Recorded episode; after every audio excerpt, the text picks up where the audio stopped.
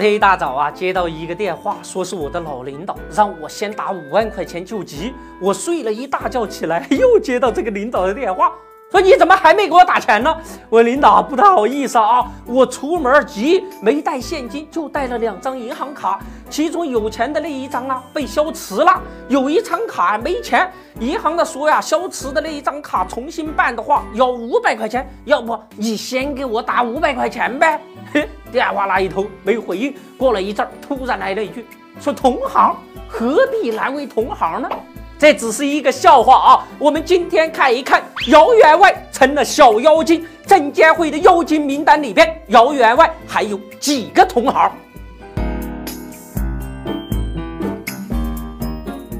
宝来系的姚老板周末到了一趟北京，现在啊，姚老板还有另外一个称呼，那就是妖精。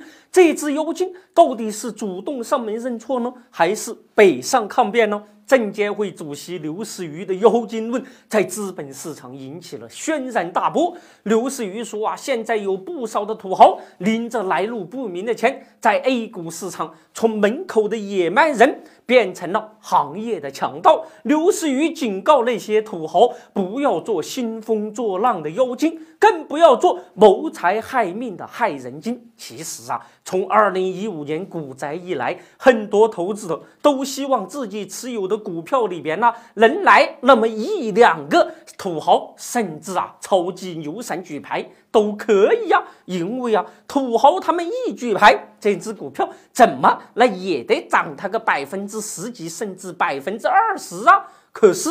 到了二零一六年，宝能系的姚老板简直就成了股民之中的举牌之神呐！万科的股权之战，姚老板是整臂一呼，搞得呀，万科创始人王石都没有脾气啦。现在刘士余的妖精论一出，很多人就很八卦，就问王石啊，说王老板啊，你怎么看主席的这个妖精论呢？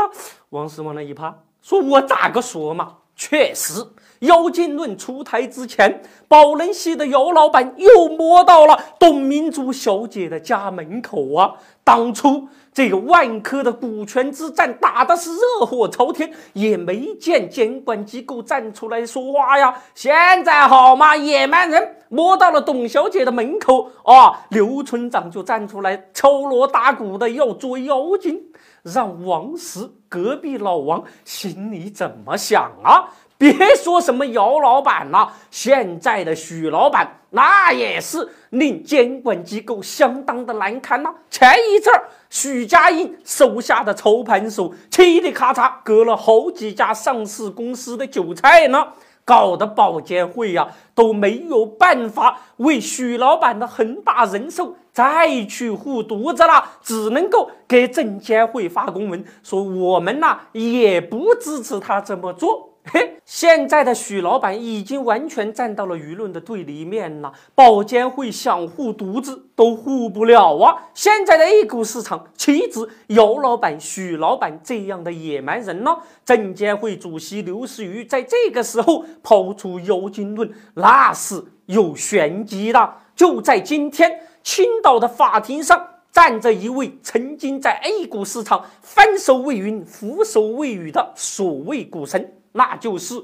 徐翔，徐翔啊，曾经在上市公司举牌也是快刀斩乱麻呀。他只要一进入上市公司，就经常会给上市公司发去一封快递。那说什么呀？说你们是不是应该加大分红力度啊？上市公司如果不搭理的话，那么徐翔就会闪电般的走人。如果上市公司愿意跟徐老板坐下来谈判，现在就有二十多家上市公司成了徐翔操纵股市的共谋者。我看他是敬酒不吃想吃罚酒。老虎不发威，你当我是 Hello Kitty 呀？啊？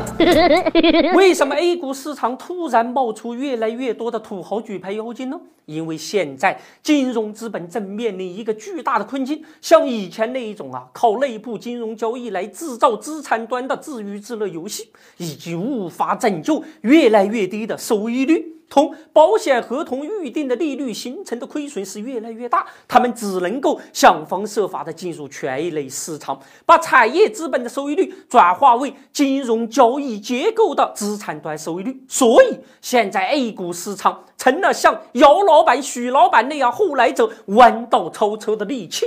保险公司利差亏损越大，如果你在 A 股市场兴风作浪，越容易成为刘思雨眼中的妖精。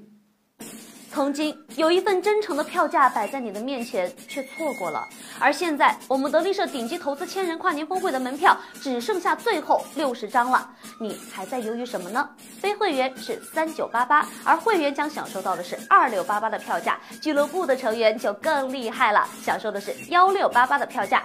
还在犹豫什么？赶紧来抢购吧！